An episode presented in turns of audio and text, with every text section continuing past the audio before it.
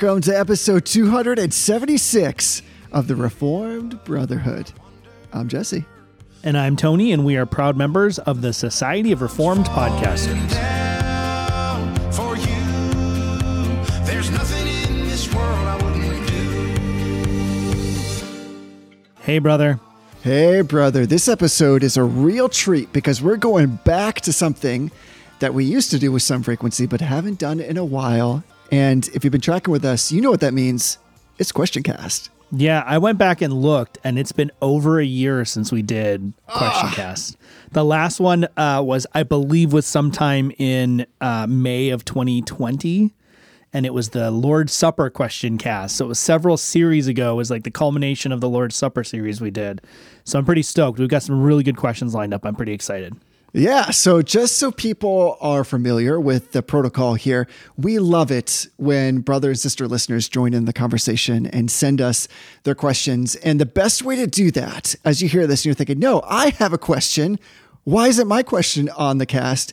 It's one of two reasons. Either one, it's in our backlog and we're moving through it, or two, you just haven't called us yet and left a question. So, how can people call us and actually leave a question in their own voice? Yes, you can dial 607 444 2767 Bros. That spells out bros in case you wonder why Jesse and I do that every time we say the phone number. uh, or if you live outside the United States or for whatever reason you don't want to use a phone, uh, you can record ideally in an MP3 file because that's the smallest file format. But you could record that using like the voice memo function on your iPhone or on your Android and then email that to info at reformedbrotherhood.com throw a little thing in the subject that says question cast question or something like that so we can quickly find it. And we like short voicemails because it means we can get through more of them. Uh, it keeps the question on point which as we all know jesse and i have a tough time staying on point as it is. So a nice tight question helps us to stay on point which means we can get through more questions in an episode That's right. So let's do it. No more further delay. Let's get into some questions. We're trying to get through as many as we can on this episode. So here is question number one. Hey guys, Josh from St. Louis again. Uh, had a question for you. So in the last episode, Tony had mentioned um, that giving your testimony is not the gospel, and uh, it got me thinking. I'd love to uh, hear your guys' thoughts on when is it appropriate to give our testimony, and for what purpose does it accomplish? I guess um, I've seen people use Revelation uh, twelve eleven to kind of back why they should give their testimony. But yeah, I was curious on your guys' thoughts. If uh, if it's not presenting the gospel, uh, then what do we use it for? So I love this question from Brother Josh. I'm grateful he asked it. And I love when people enter into the conversation by saying, Hey, I'll listen to you guys talk about this. And I got a follow up question. And this is a really great one. So let me recapitulate what he's saying here, I think, is if one's testimony is not the gospel, and we should probably kind of specify what we we're talking about there. He goes on to ask, then when is it appropriate to give our testimony? And what is the purpose of giving our testimony? Yeah. Yeah. So to sort of like clarify the the question or clarify what's being referred to here is it's pretty common when evangelicals go out and they try to share their faith or they try to, to try to do witnessing encounters, right? That's kind of the, the classic language from evangelicalism as I was witnessing to somebody. They tend to share their own testimony as though that was the gospel. So they'll say, like, I was, I was sharing a gospel with a friend the other day, and I was telling him all about how what Jesus has done in my life and how he changed me, and I told him about when I came Right. to faith. And you know this this is a very stereotypical classical Mike Horton White Horse Inn kind of thing to say, but the gospel is not your testimony. The gospel is a very specific kind of kind of speech. It's a very specific set of facts. Um, primarily and almost exclusively, it is that uh, the second person of the Trinity became flesh, lived a righteous life on our behalf, and died on our behalf, uh, was raised for our justification, and ascended to the right hand of the Father to make intercession for us.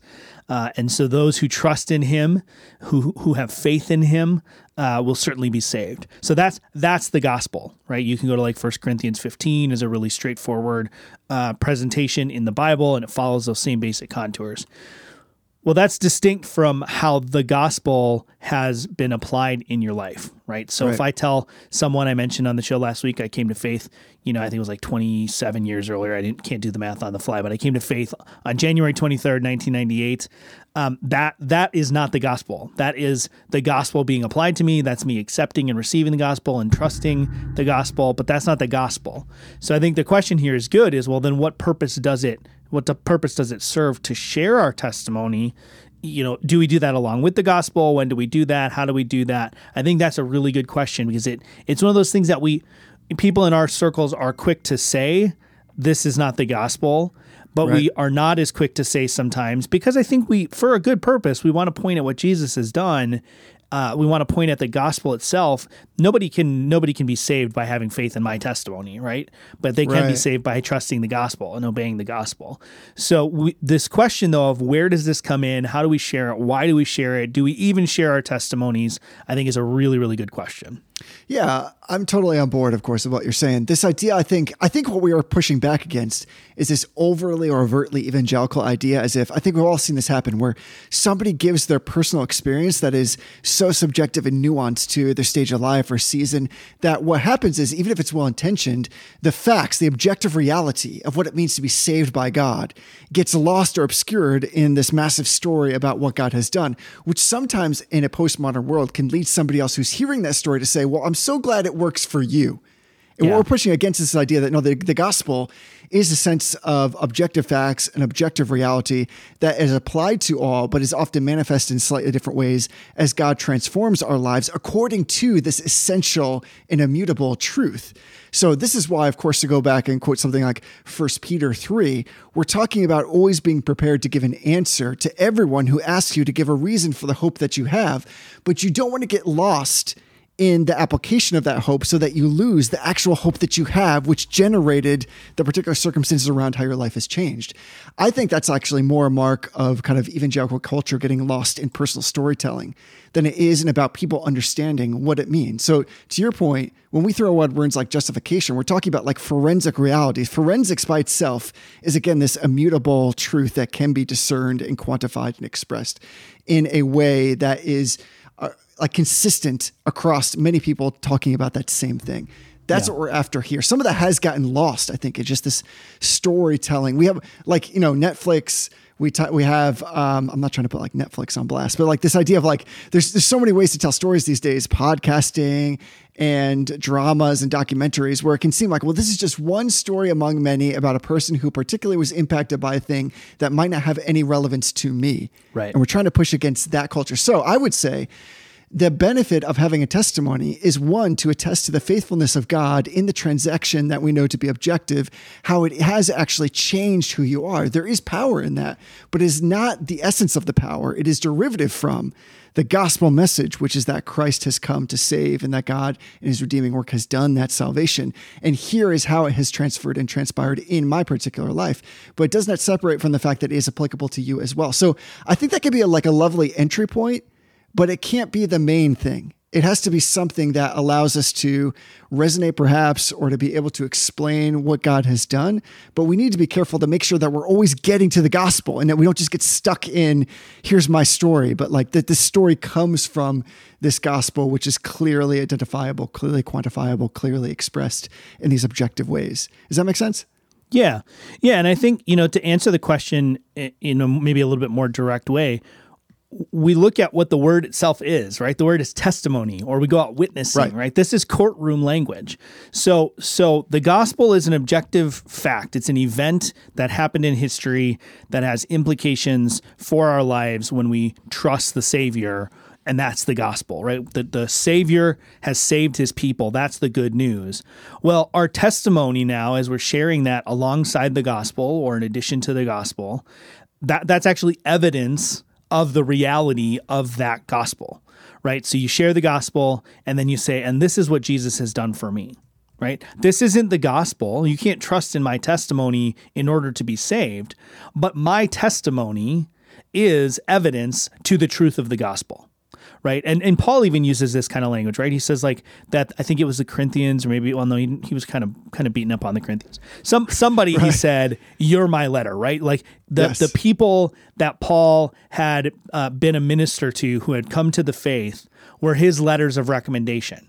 Right. So when he was up against the super apostles, so that tells me probably was actually Corinthians, first or second Corinthians when, when he's kind of trying to, to prove the veracity of his gospel and his veracity of apostleship, he points primarily to the objective facts, right? I was called by Jesus. No one gave me my gospel. I got it directly from God.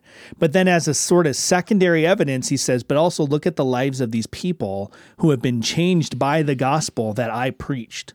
This is the the evidence, right? And just the kind of the classic text that I think a lot of um, a lot of evangelicals go to, but they go to wrongly, is in Revelation chapter 12 uh, and verse starting in verse 10. It says, And I heard a loud voice in heaven saying, Now the salvation and power and the kingdom of our God and the authority of Christ has come. For the accuser of our brother has been thrown down, who accuses them day and night before our God. Right? So we're talking about courtroom language. The accuser, this is a Right. legal accusation that Satan is lodging against the church. And he says, And they have conquered him by the blood of the Lamb, right? The objective reality of the gospel and by the word of their testimony for they loved not their lives even unto death so so the point of this passage and obviously this is prophetic language there's all sorts of symbolism wrapped up into it but the point is that the church and the gospel are going to come under attack they're going to be put in the dock and they're going to be called to uh, prove or validate the reality that they're presenting.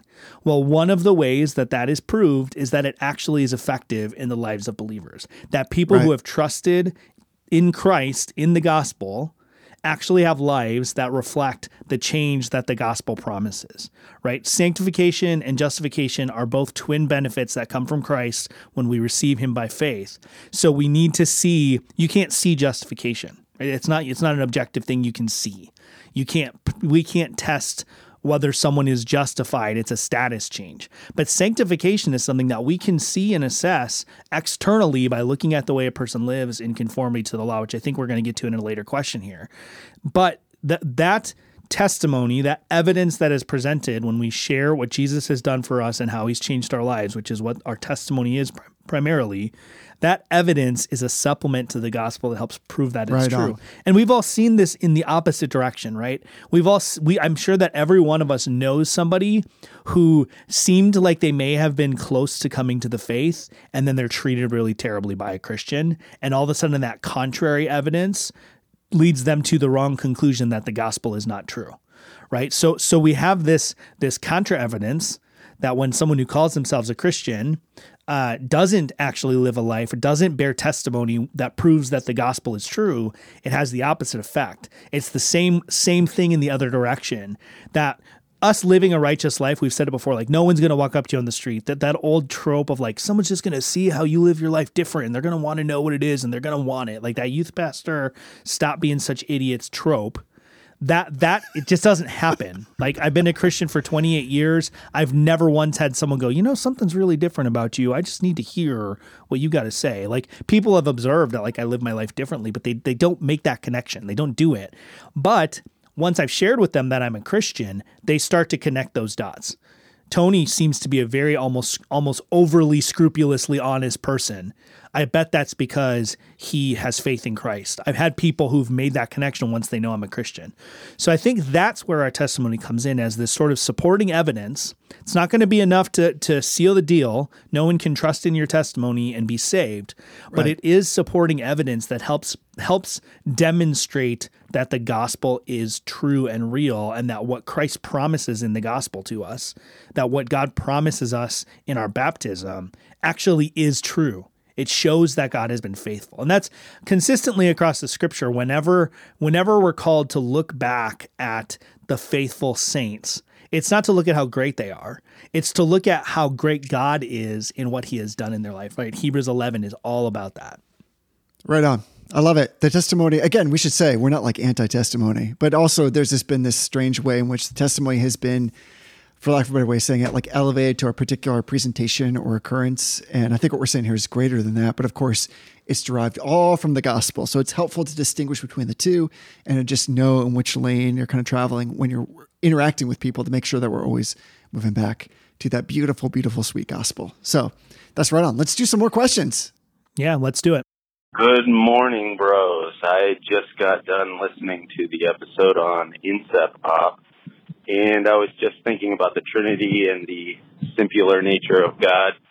And I was wondering how that all works together with uh, the covenant of redemption.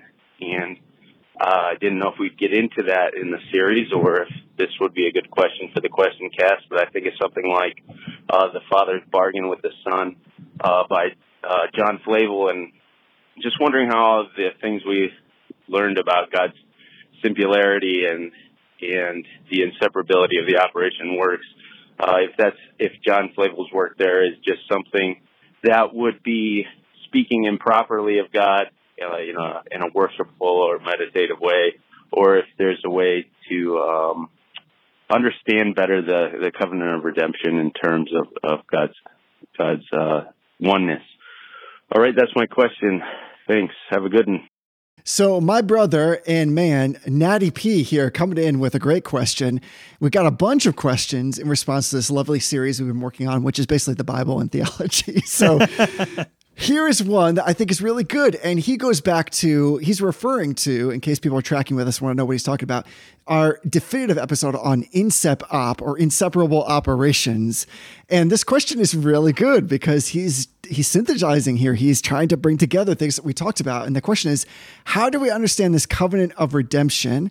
And he references in particular like the bargain between the father and son, which he also references John Flavel has written extensively on. There's a lot of great reading there that everybody can look into. But in light of this covenant of redemption and in light of inseparable inseparable operations, what gives? Now, before we get to the question, I'm going to slip in. I'm sneaking in an affirmation here, which is that Wolves at the Gate have a song actually called The Father's Bargain. That's like wonderful, beautiful, amazing theology. You can go listen to that right now and then come back into this question. You'll have all the perspective and context that you need. But this is really good. Incep Op and Covenant of Redemption. We got economy of Trinity and we got God being involved in all the works of God. What gives? What say you? Yeah, I'm just going to solve this equation here. No, th- this is. I mean, this is a tough question, right? This Right. this is. Um, we all know how I feel about eternal functional subordination advocates. Wait, do we all know how you feel about that? We do. There's been several hours spent on how I feel about eternal functional subordination. Amen. Let me put it this way the strongest argument that the eternal functional subordination people bring is when they point to the, the covenant of redemption, right? Because depending on how you frame it, the covenant of redemption actually does appear to have several different wills at play, right? And that's why I say, depending on how you frame it, it's really important to frame it correctly. Um, even the language of covenant is not something that I actually like to use. I would Right. much prefer calling calling it the Pactum Salutis, or if I have to translate that to English, I'd say like the Council of Peace or the Pact of Salvation. And, and pact and pact covenant are, I mean, they're very similar words. They they interchangeable in Latin in certain senses. But what we have to remember is that the covenant of redemption is not um, it's not the kind of covenant that we normally think of in scripture, which is why I don't actually like the word covenant. When we talk about a covenant in scripture or the covenant of works, covenant of grace, or the Mosaic covenant, or or suzerainty treaties, Abraham's covenant, all these different kinds of covenants, they always involve uh, in some sense, they involve a greater and a lesser party, right? There's there's some sort of king who bestows a covenant onto a lesser uh, a lesser status person that includes benefits and requirements, and then punishment if those requirements are not fil- fulfilled. Well, the the covenant of redemption can't be like that, right? We can't have a greater and a lesser party. So that's the first thing is we have to remember that when we're talking about the covenant of redemption, we have to start with some presuppositions based on what we already know to be true about God. So, whatever we want to call it, we can't have a system where we have a, a lesser party who's receiving terms from a greater party, Um, this idea of a bargain, which I know I, I think Flavel uses that language. Um, you know, John Owen, there was a question in the Facebook group actually where there was a quote from John Owen where he talks about um, a voluntary concurrence and distinct consent of the Father and the Son, right? So there's there's like this language that really seems to imply this plurality of wills that we've been so aggressive against. So we have to start with that presupposition that there is not this difference of wills, there's not a greater and a lesser party. And I think sometimes we do better to, to shape our language towards pact because a pact is really more of like a mutual agreement. Right. When we say pact, we're talking generally about two equal parties that make some sort of agreement with each other rather than a greater and a lesser party that are, are somehow making a bargain or cutting a deal, cutting a covenant. Um, so that's the first thing that I would say is we have to be careful how we phrase it and what, what the implications are. The other thing that I would say we have to be uh, careful of before we actually answer the question, even, is we have to remember that some of this older language, especially from the Puritans, it's coming from a perspective that already affirms things like divine simplicity Exactly. and inseparable operations.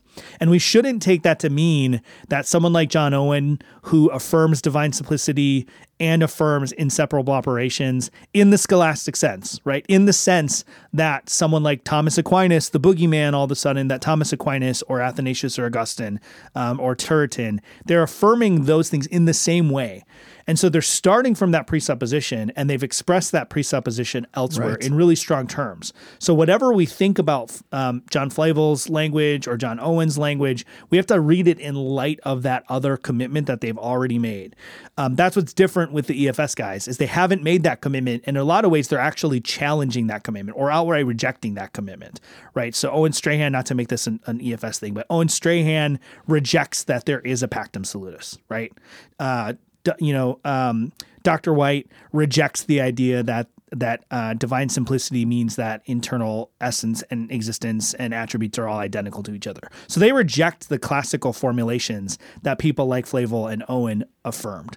So we have to start from that position of not just looking at the language and reading it the way we would read it now, following the uh, the Enlightenment, following the EFS controversies, and looking at the language going, that sure sounds a lot like what Wayne Grudem is saying, so it must be the same as what Wayne Grudem is saying.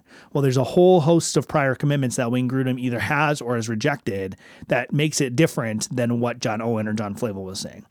I'm going to take a break uh, because that's a lot, and I'll let you I'll let you take a little swing at it too. Oh, that's great. Yeah. So that was like a lot of pro- prolegomena, but it's all necessary because.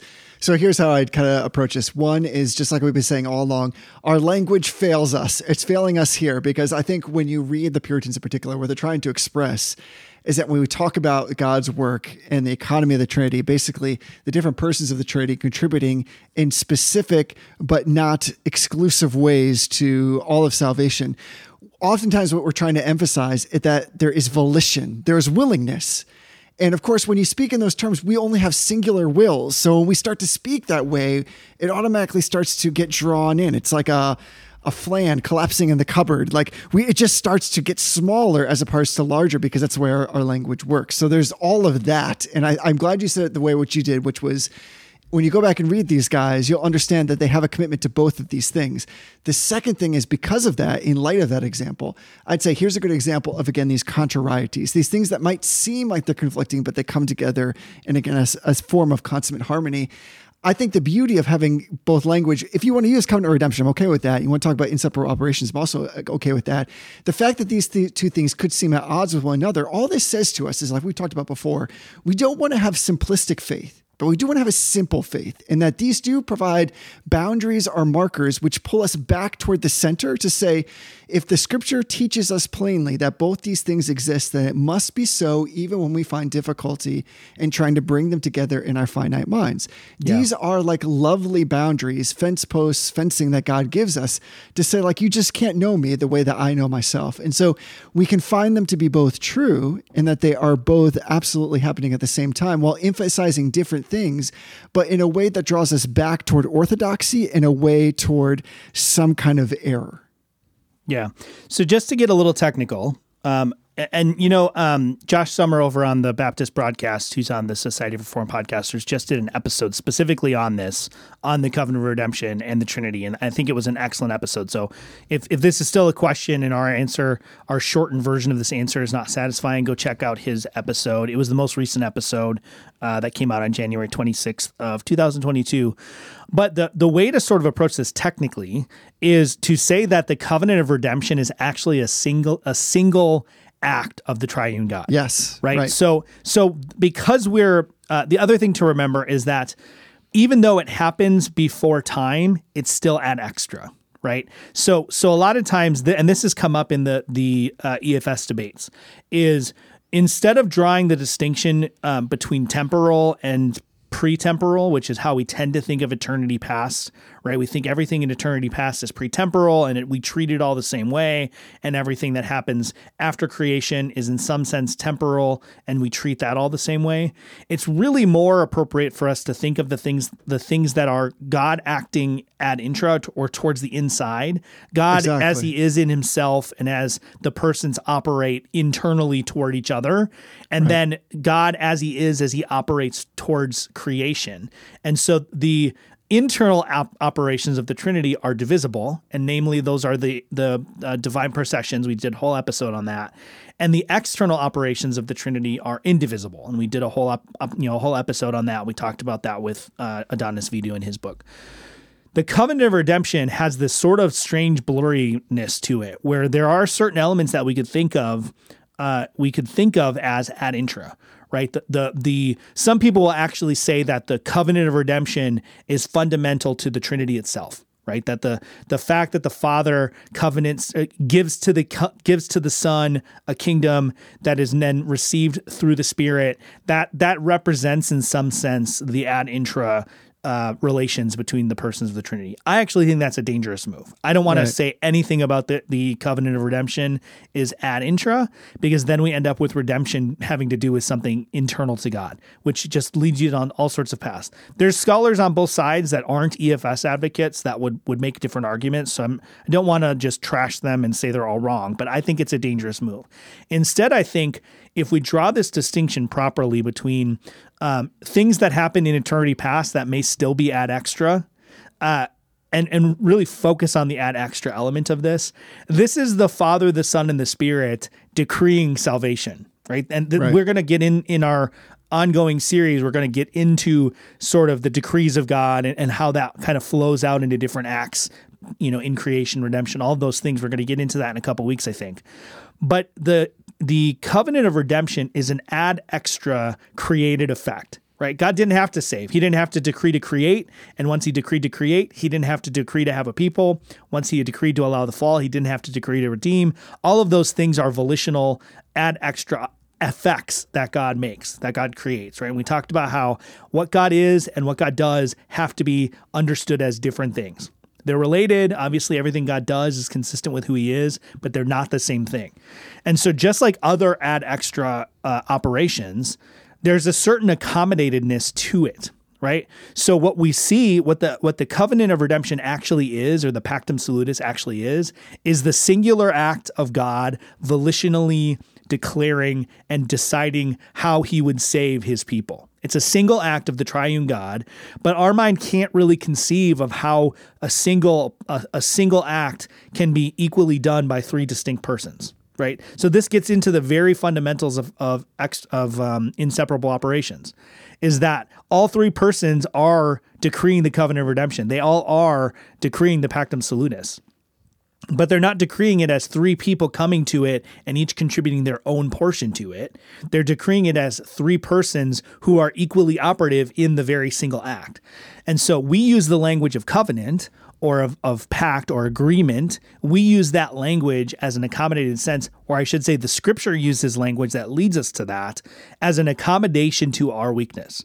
Jesse and I can make an agreement to do something, but it's always two persons supplying their own their own operation to that act. So it's really two acts that are working in conjunction towards a singular end. That's not what we're talking about with the Pactum Salutis. So a couple a couple tricks of language that I think helps to make this clear. This is part of why I don't like the language of covenant of redemption, even though I affirm everything about the covenant of redemption. I'm not John Murray here, right?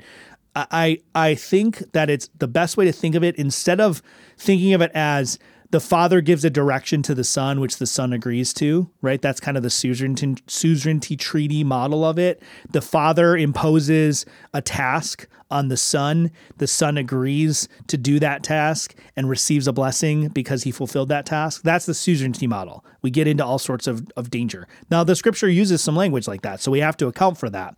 But I think it's better for us when we're talking about the Pactum Salutis to think about this as a mutual agreement that the Father, Son, and Spirit all all uh, participated in or all made together.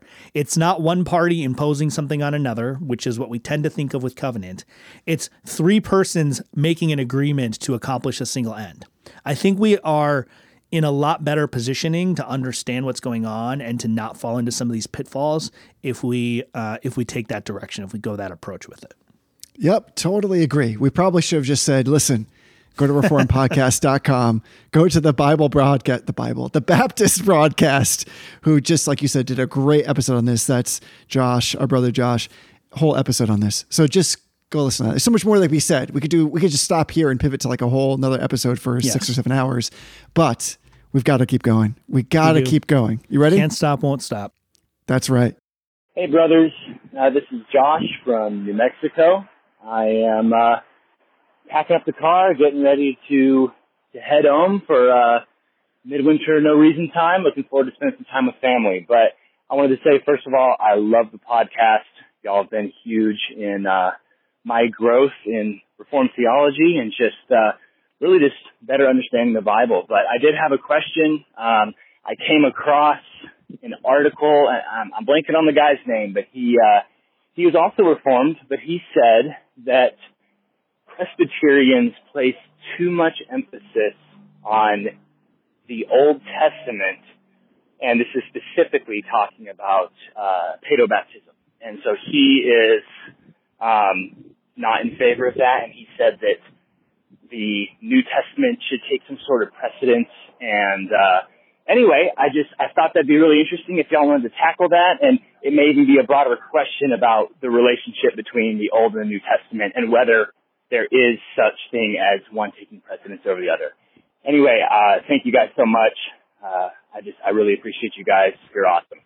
So, brother Josh, and this is different Josh than previous brother Josh from the first question, asking a question about Old and New Testament generally in precedents and interpreting matters. Now, he, of course, brings in baptism, which we have done some episodes about this, so we can address it kind of in both ways. We should say this is, as we've noted before, this is the infamous Pedro baptism question because what happens is when we receive a voicemail, it automatically gets transcribed and it was transcribed as Pedro. I had to listen to this right away because I was like, what is this Pedro Who's baptism Pedro and why are we getting a question about his baptism? Yes, exactly. Like who is Pedro and why can't he get baptized? And or is he doing the baptizing? So this is a great question. And I'm gonna, in the essence of trying to be very succinct and brief, I'm gonna answer this with just two words, and that is negative Ghost Rider. Okay, your turn, Tony.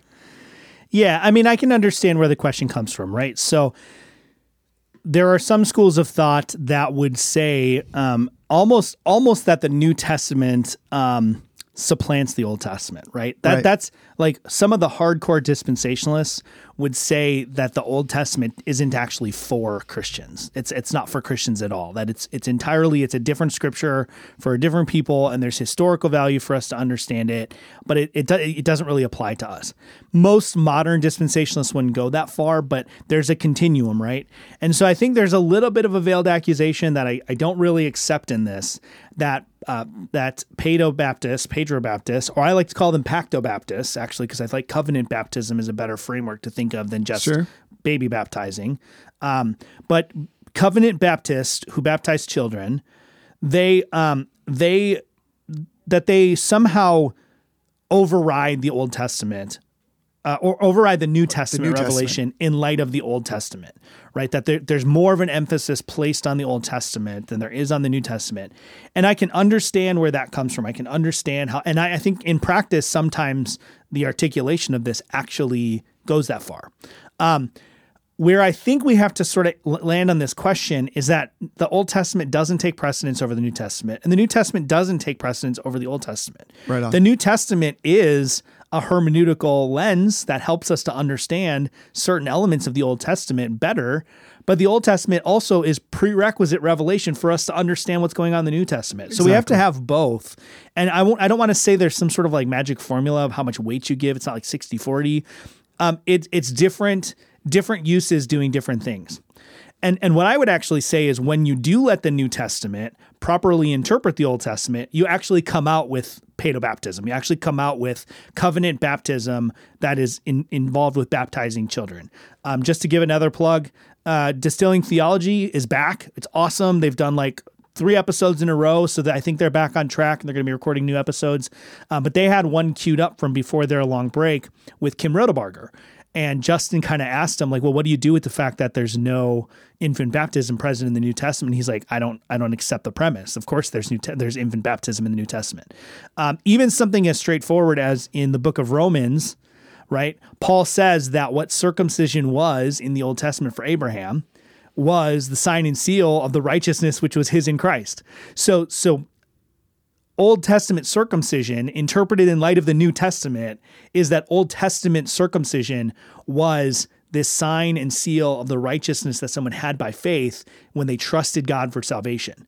Well, the, the thing that's changed in the New Testament is just the sign itself. Now, there are differences in terms of the application, in terms of somewhat of the audience, of the, you know, the mode. All of those things are, are relevant differences. It's not a one to one correlation, there are differences. Um, but the fact is that both of them are signs and seals of the same covenant.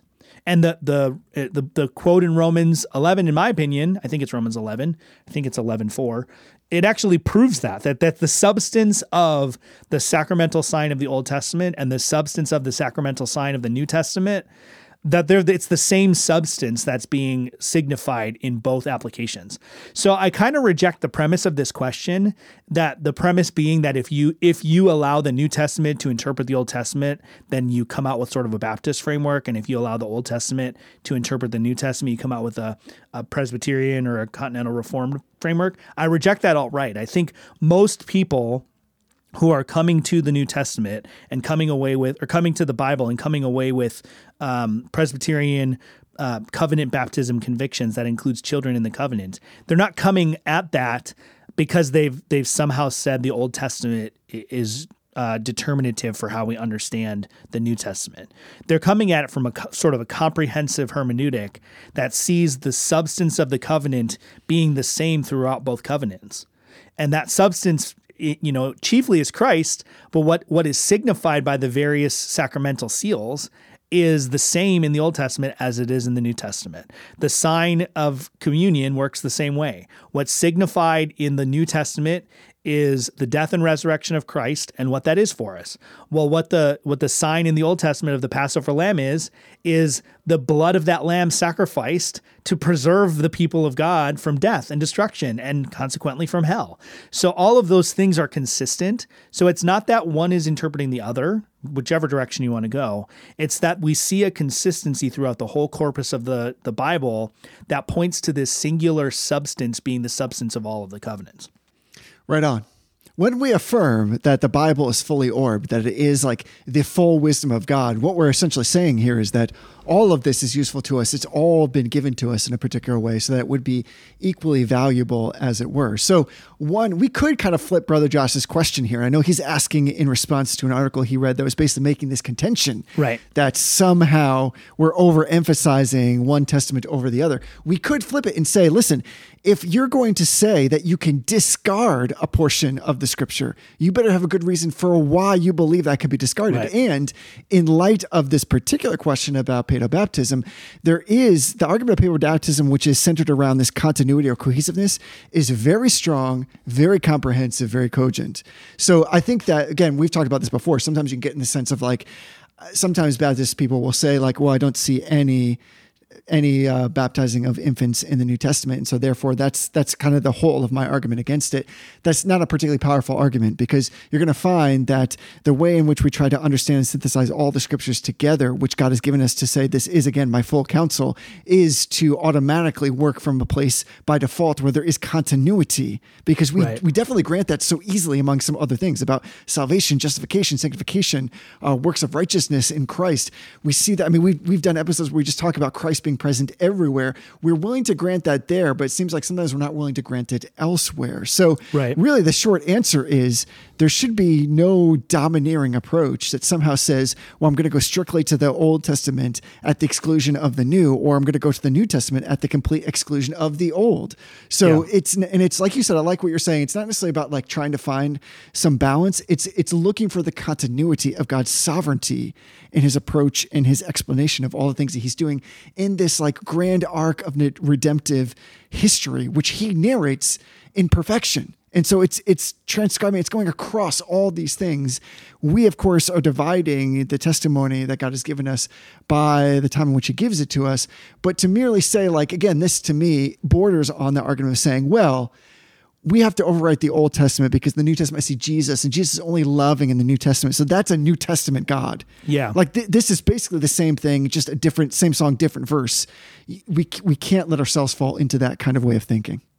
Yeah, and just to sort of put a pin in it and to to finalize it, one bit of evidence that tells me that the thesis that um, Christians who emphasize the Old Testament or Paedo Baptists emphasize the Old Testament at the expense of the New Testament, and that should be the reverse, is that the the branches of Christianity that put the greatest emphasis on the Old Testament itself, right? So you think like Messianic Jewish Christianity, um, which has its whole host of problems, but Messianic Jewish Christianity or dispensationalism. There's this sort of strange branch of dispensationalists that want to say New Test the New Testament people of God are distinct people from Old Testament Israel, but we want to act a lot like Old Testament Israel. So like they they celebrate Passover, they uh, Right. they focus on like Jewish rites, and they're really obsessed with studying that stuff.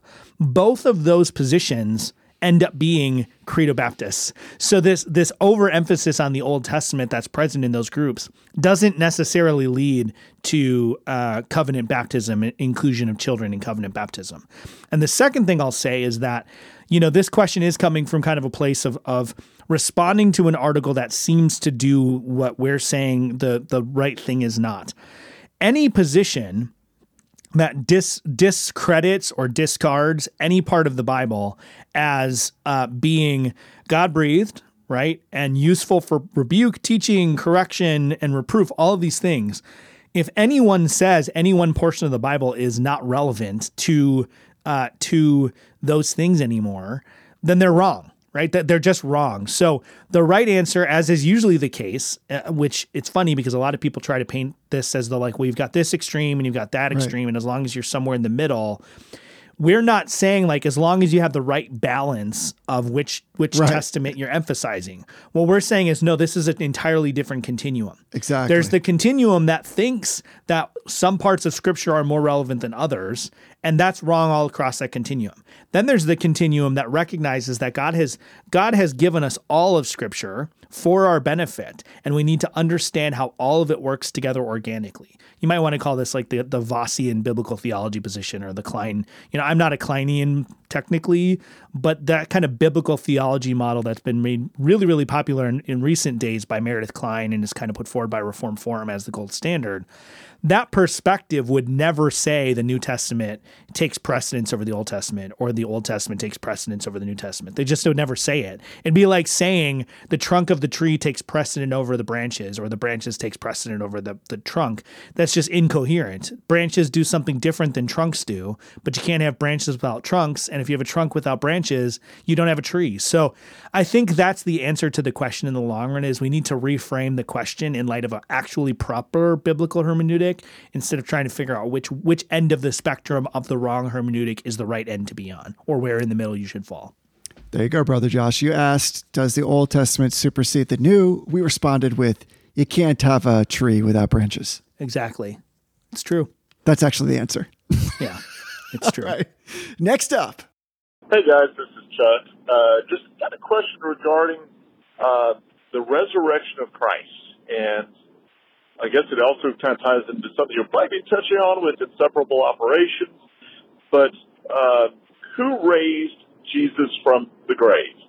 Uh, do we attribute it to the Father? Do we attribute it to Jesus himself? Do we attribute it to the Spirit? Uh, would love to hear you guys uh, kind of uh, roll this one around, especially as it touches on how we look at the Apostles' Creed. Talk to y'all soon. Bye. So, brother Chuck has a great question here. I love it. He's coming in hot and direct. And that is who raised Jesus from the dead? Was it the Father? Was it the Son? Was it the Spirit? And in this new vein of me being super succinct, I answer yes. Okay, your turn, Tony. My one one word answer is God. So How dare So- you?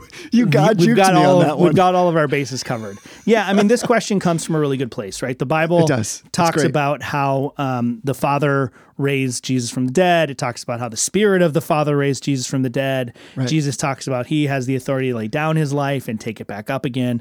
So I, I think the biblical answer is that we see throughout all of Scripture uh, that God alone has the prerogative of life and death um, Right. that he he is the one who opens the womb. He is the one who closes the grave. All of those things are done by god. And so in in the new testament we have references again to um, the fact that it was the father who raised jesus from the dead the power of the you know the the one who raised jesus from the dead the spirit of the one who raised jesus from Right. the dead. Um, and then that spirit is the spirit of the father because that's in the romans 10 passage we looked at last week. That's the spirit of the father or the spirit of god but it's also the spirit of christ. So if Right. the spirit of god raising jesus from the dead means that the father raised jesus from the dead it equally means that the spirit of christ raising jesus from the dead raised jesus from the dead It means jesus raised jesus from the dead. And this all comes back Right. to what we've talked about with inseparable operations right? We didn't do much with appropriations. We, we didn't talk about that that much because it's really complicated and we just didn't really have time for it. But the the doctrine of appropriations teaches us um, that in Scripture we can see in various places where one person of the Trinity is sort of given a little bit more credit for one of the operations of the Trinity, right? So the the Father tends to receive the most credit in the work of creation. Right in in the beginning in Genesis one one, it's God the Father who speaks the word, and His Spirit hovers over the water. Right, so God is kind of the chief actor in in view in Genesis one. Well, in John one, we still have kind of the same thing, but now it's through the Son who who the Father created. Right, so we have these different uh, angles that we look at the same operation, and depending on the angle that we're looking at it, we see one or more person. We see one person more than the others, but that does not mean that the other two persons are uninvolved. It simply means that their involvement in that operation is somehow obscured from that angle. Right, Dr. Vidu compared it to like a like a wine tasting, where you might at one moment you might taste um, an element of of the grapes. You might taste the grapes or the fruitiness, or if you're drinking a red wine, you might taste the earthiness. And sometimes it depends on what kind of glass you're using. Right, Jesse Jesse will be able to tell you more than I could but different beers taste differently in different glasses. So a certain kind of beer you drink in one glass because it focuses the aroma up to your nose. A different kind of beer you drink in another glass because it it's more open. It allows the beer to breathe. So even the the position that we're looking at the operation from can change and can modify and can affect which person of the Trinity we see the most. Genesis 1 is looking at it from a very big picture trying to look at the whole creation account and saying, all right, well, let's look at everything. What's the what's the bottom line? God created. God the Father created. Well, John 1 is trying to trying to point us to the Son a little bit more. And so now because we're coming from that posture of looking at the Son, we see the Son in creation a little bit more. And I think the resurrection is the same thing. I mean, it's the same as any other operation of the Trinity. All three persons working as one in a single operation that is inseparable raised Jesus from the dead. So God raised Jesus from the dead. Right. That means the Father, the Son, and the Spirit all were involved in that work and all did that work properly to themselves. Now I know why it's a complicated question, but that's that's the answer, Chuck. I love That Chuck. sounded like Chuck, aggressive. Chuck is one of my oldest Facebook friends, and I, I, I love Chuck. I like that though. It is complicated, but it's also simple with respect to Hunter. He's, he's using this as a foil for our conversation to get after, again, how do we tease that out, so to speak? Because there's a tendency, right, when we talk about like appropriation, to want to only identify with it in the way that we can properly understand in our own perspective, in our finitude, which is to say, uh, once again, well, if you are focusing on this thing, I can only focus on one thing at a time. I'm only one action, one will at a time. And so, therefore, it seems to say, well, there is economy here that is so separate and distinct that these are separate roles that don't cross over at all, which is why I think on this podcast, we need to just create a, a chant where, like, when I say incep, you say op. Incep. Up. There we go. So, like this idea that, of course, all of God is involved in all the work of God. And this is why the Bible is so kind to us that God has given us both ways in which, when we read certain passages, He's highlighting there is this focus, like you said, it's as if, like, if we're talking about like a cinematic theater here, like the camera shifts and pans and focuses and everything else goes out of focus so that we can see some element of what God is doing in this, again, this narrative redemptive arc. But at the same time, we're always drawn back to the fact that it, the Bible is clear that all of God is involved in all the work of God.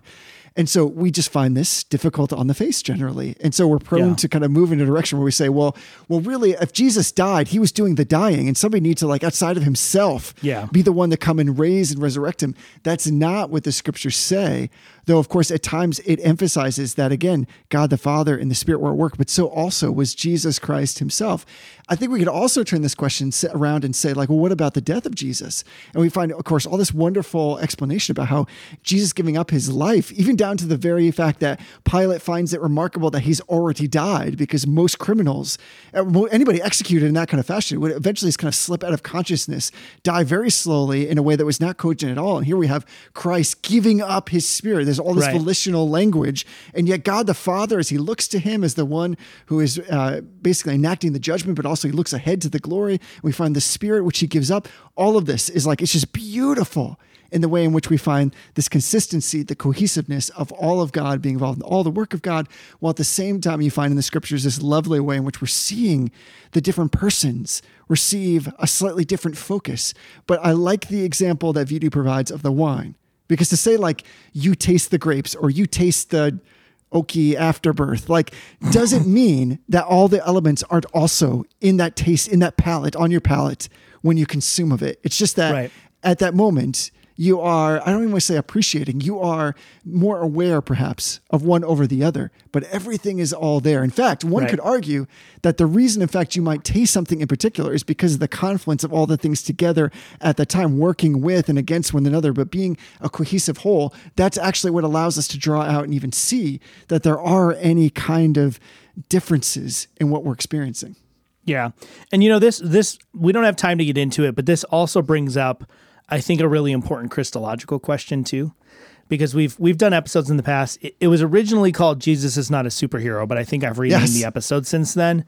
But the question the question is often asked, and sometimes people think I'm like the crazy, like charismatic person when I say this.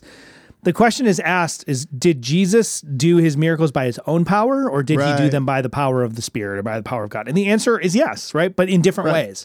Right? So when Jesus walked on water, in one sense, Jesus was walking on water in the same exact way that Peter was walking on water, by the power of the Holy Spirit, right?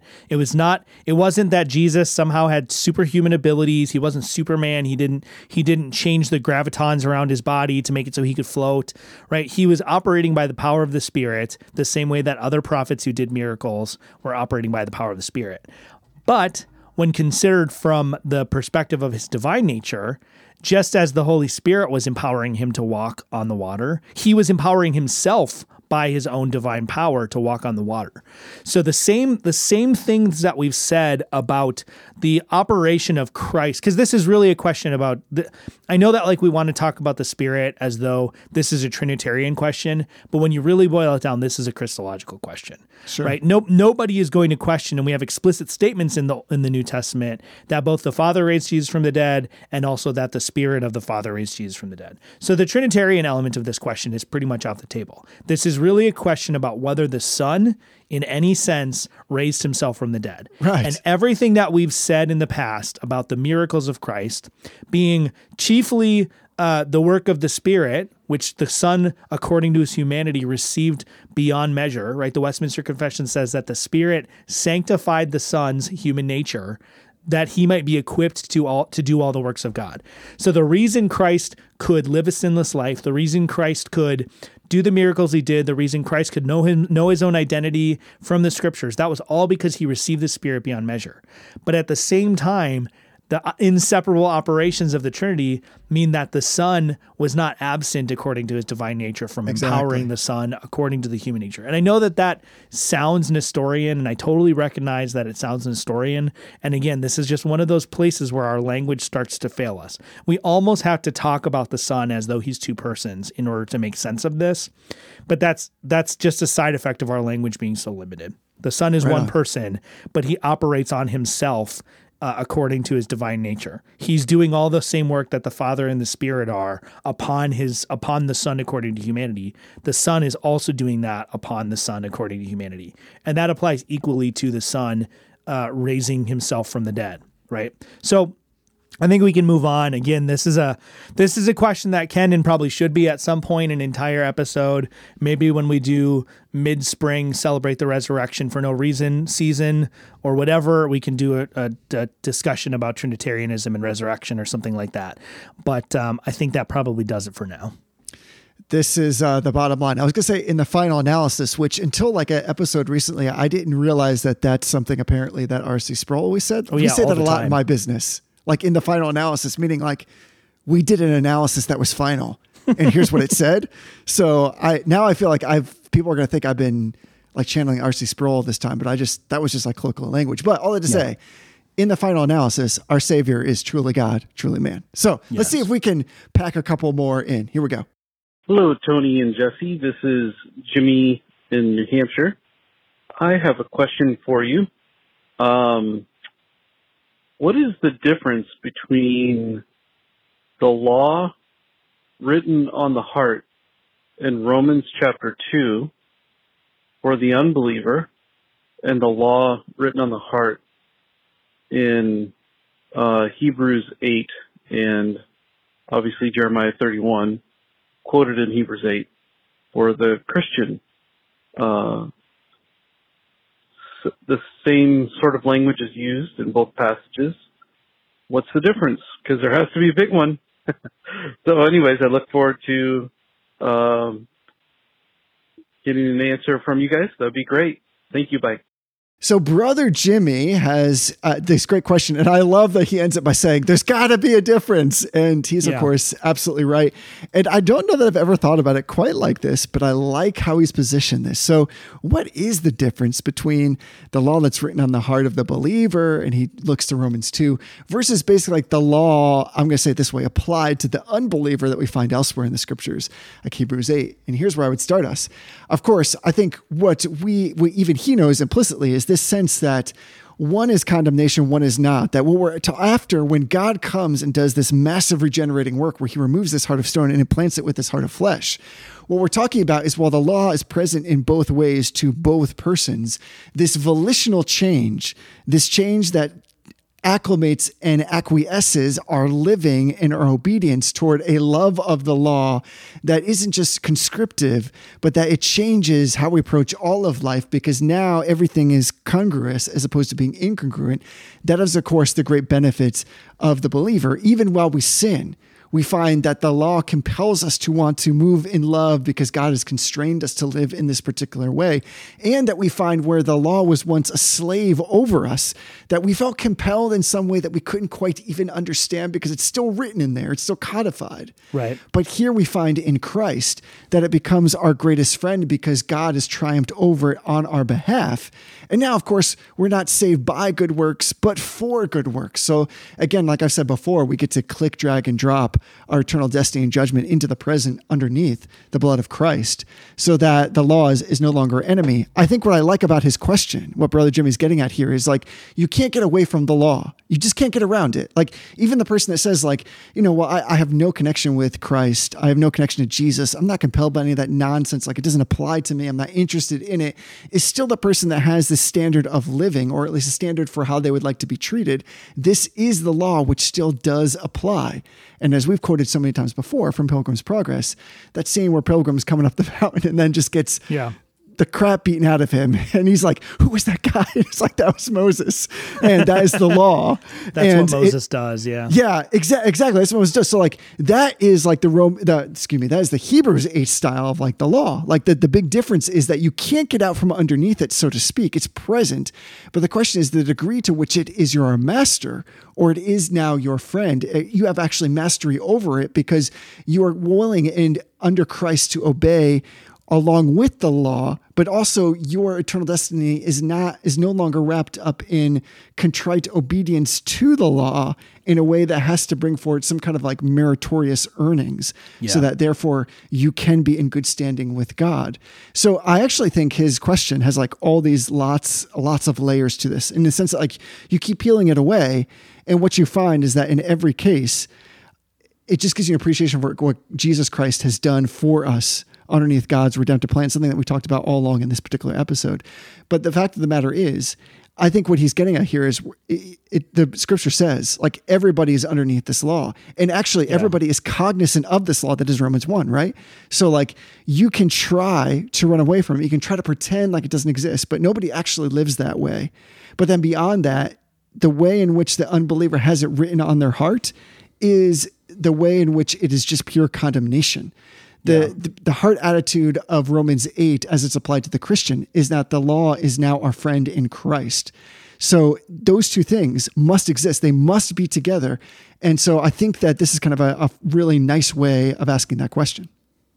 Yeah, the the way that I like to think about it is, you know, the the Bible describes the heart of man under sin as stone, right? He, he Right. takes the heart of stone, he he replaces it with a heart of flesh, and so I think I think of the law written on the heart of man as being written into two mediums, right? There's the law, there's the law of God written into the heart of stone, and it's it's rigid, it's binding, it's immutable, and of course the law of God is immutable. But the the the stubbornness element of rock, the law is written into stubborn hearts that resist it being written in at every step. Right? It's hard to write something in stone. It's hard to chisel something in stone. Right? The stone resists you at every single second. You have to apply effort every single second to write something in stone. And I think that reflects the response of a person who has a hard stone to the law, right? They're going to resist against it. They're going to kick against the goads. They're going to they're going to push it off. They're going to disobey it, and they're not going to care that they're disobeying it. Contrast that with what it's like to write something into a soft service, right? I mean, obviously, like I'm not used to like writing stuff in flesh. I'm not like carving carving words into my leg or anything like Just that. Just got weird. But think about like the difference between chiseling something into stone and writing it into like a piece of clay. The clay is malleable. It kind of gives with you, right? It's it's a lot easier. Sure. And in some sense the clay becomes softer as you work with it. So it that's the difference, right? So it's not so much that the law is different, it's that the Right. medium that the law is Right. being written into is different. For the unbeliever, they resist it, they fight against it, even though they recognize that it's there and it's present in them, they hate that. For the believer, it's a good thing, it's a gracious thing that the law is written on our hearts because even if we don't have the Bible in front of us, right? That that believer in Afghanistan who who can't carry around a Bible first because it's not available, and even if it was, it'd be dangerous to do so. They can still have faith that God is by His Spirit has written the law into their heart of flesh, so they don't have to go and cross reference with a manual every single time they need to make a decision. They can trust that God is working in them and that the Spirit has written the law in their heart, such that if they do what they believe is right, most of the time they're actually going to get it right. And that's something that I think I you know I love our Lutheran brothers and sisters, but I think a lot of Lutherans have such a low view of what God actually does in sanctification, uh, in that they they sometimes still believe still act as though the Christian is totally depraved after after regeneration. Um, you know that was one of the main criticisms of someone like Tullian Tchividjian is he didn't seem to have a distinction between what we should expect of unbelievers and what we should expect of of um, Christians the expectations of holiness and righteousness and progressing in sanctification and growing in, in obedience to the law. Well, the Reformed tradition has always understood that if someone is truly saved, that it would be it would be nonsense to think that they're going to live a life that is reflective of being unsaved. Now, yes, we all fall, we all we all sin, we all backslide in various ways, but by and large, our lives reflect the living reality of the truth in us. So if if the law has been written into a heart of flesh, then that heart of flesh is going to then bring that law out Exactly. into the world in our obedience. Not perfectly, not in this life, but it is going to come forth and bring about good works. So I think that's the biggest difference is it's not so much that the law is different, it's that what the law is written into and what we can expect that to accomplish is different. And I would say, like, I would add to that finally, like the power behind the law. So we speak about the law being written on, like you said, the heart of flesh. And then, uh, like, as you kind of said, like that there is a manifestation of that law in the life that's lived out well by the power of the Spirit. Whereas the law on the heart of the unbeliever is again just pure condemnation. There is no ability to actually achieve that. Instead, it becomes just a master. It becomes the thing that says, uh, you will never achieve. You are not good enough. You cannot meet the standard. Whereas the standard has been met in Christ and sound with that law being applied where the standard has already been achieved. And then it's being applied essentially in us, so to speak, in the center of our being where the Holy Spirit resides. It now can be empowered with behavior that isn't essentially, again, about trying to meet some kind of standard so much as it is trying to be like our elder brother. It is empowered by his sacrifice, it is applied by his spirit. And so, therefore, we live in a way that is in tune with keeping with the law, living according to the calling to which we have been called. And so, again, we're talking about the same law applied in different ways and with different power and with different ability. I mean, this is why, of course, the law maybe can get you to ascend the mountain to see the promised land, but you're always going to die there. It Yeah. never can take you in. And so it's this taking in as God has taken out that heart of flesh and, like you said, transcribed it better than Google. We're not talking about Paedo baptism, better onto the heart of the man. So let's do, let's finish with one more question. Let's do what it. say you? All right. What's another 15 minutes on between friends here? We'll be quick. Hello, gentlemen. This is Jimmy from Philadelphia, longtime listener, first time caller. I am getting married soon, and I was wondering if you gentlemen had any marital advice or any passages from scripture or theological concepts that you found particularly helpful and convicting about how you approach your marriage and ways that you have improved and made your marriage more Godward and gospel centered. Uh, that's it. Grace and peace. Thank you for what you do. Bye. So this question from brother Jimmy, by the way, this is a, a different Jimmy. We had two Joshes, two Jimmys. We just like to pair them up. So brother Jimmy's actually been tracking with us. This is Jimmy from Philadelphia. He's been tracking with us for quite some time. And I thought this was a great question to end on because we can share a little bit about ourselves very briefly. But first, let me say, because I think it's already happened, brother Jimmy, congrats on your marriage. Congratulations. We are definitely pro marriage. So congratulations. So let's answer this question. And what I like about it is this is not like your cliche, like kind of hallmark, precious moments question about marriage.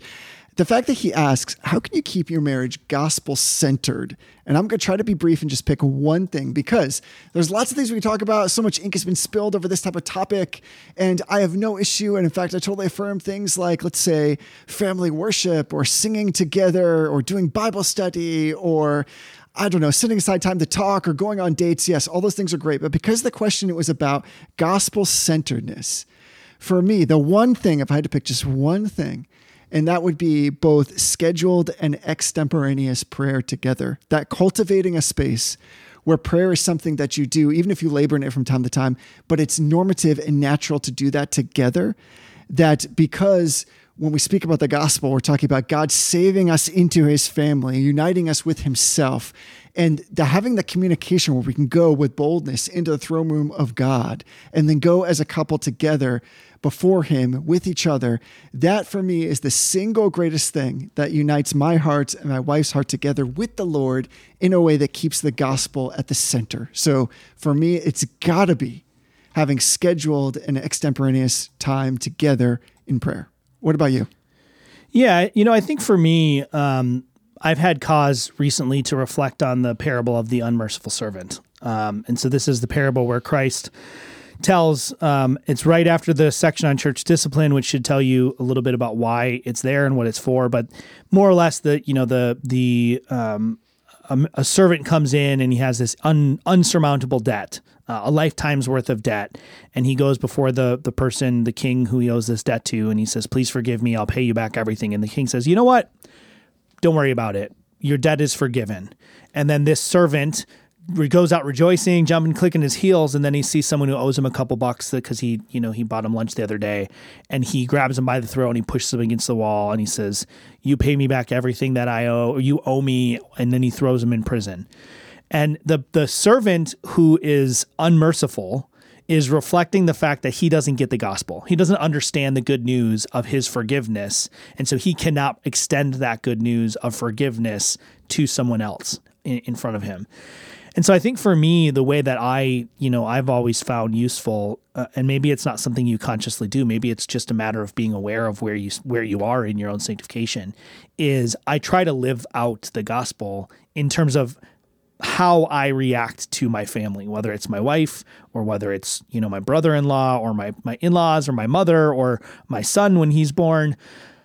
I try very hard to extend the kind of forgiveness and the kind of grace that has been extended to me, or or I should say like the tiniest, most insignificant analog of the kind of grace that's been extended to me.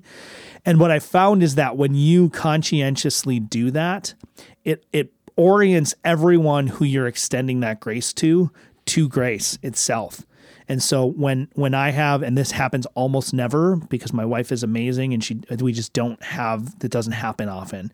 But when I have cause to need to be gracious to my wife because she has done something that has has hurt me or whatever, when I have cause to be gracious, uh, I never have to ask her to apologize to me.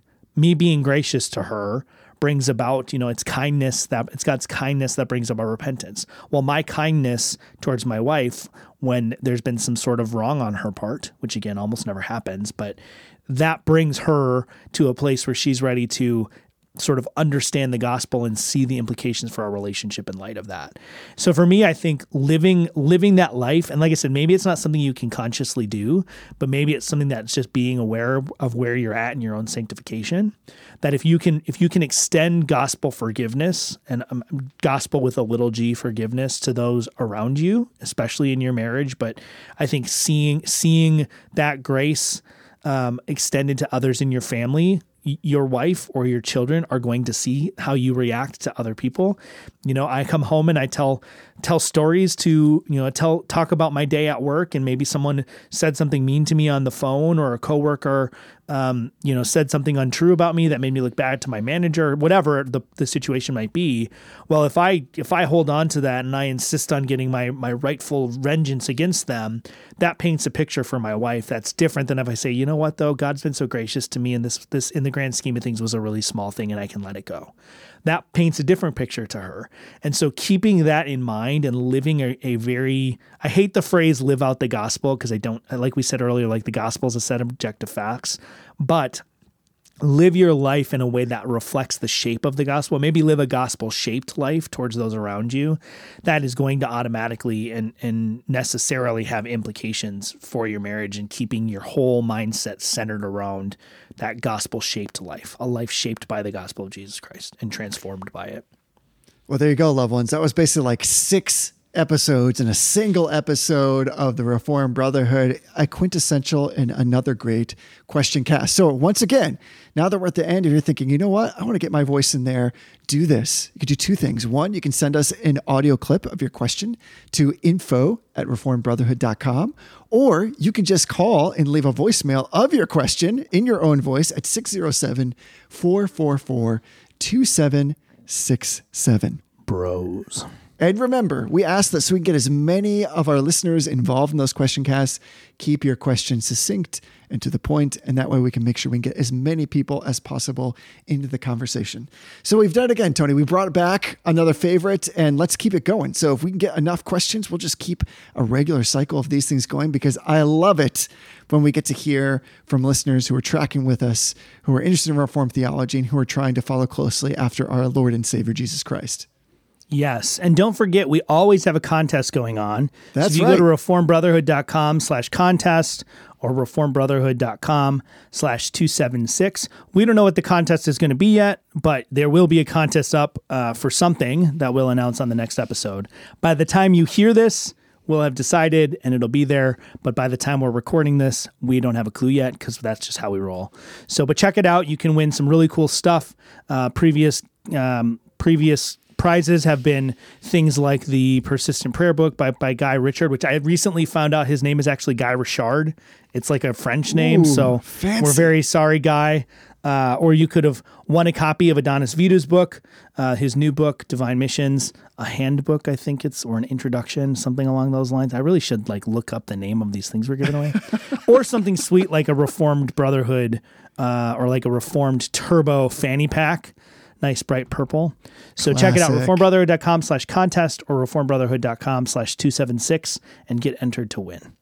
All right, Tony. Well, you know what time it is. When I say INSEP, you say op. INSEP. Op.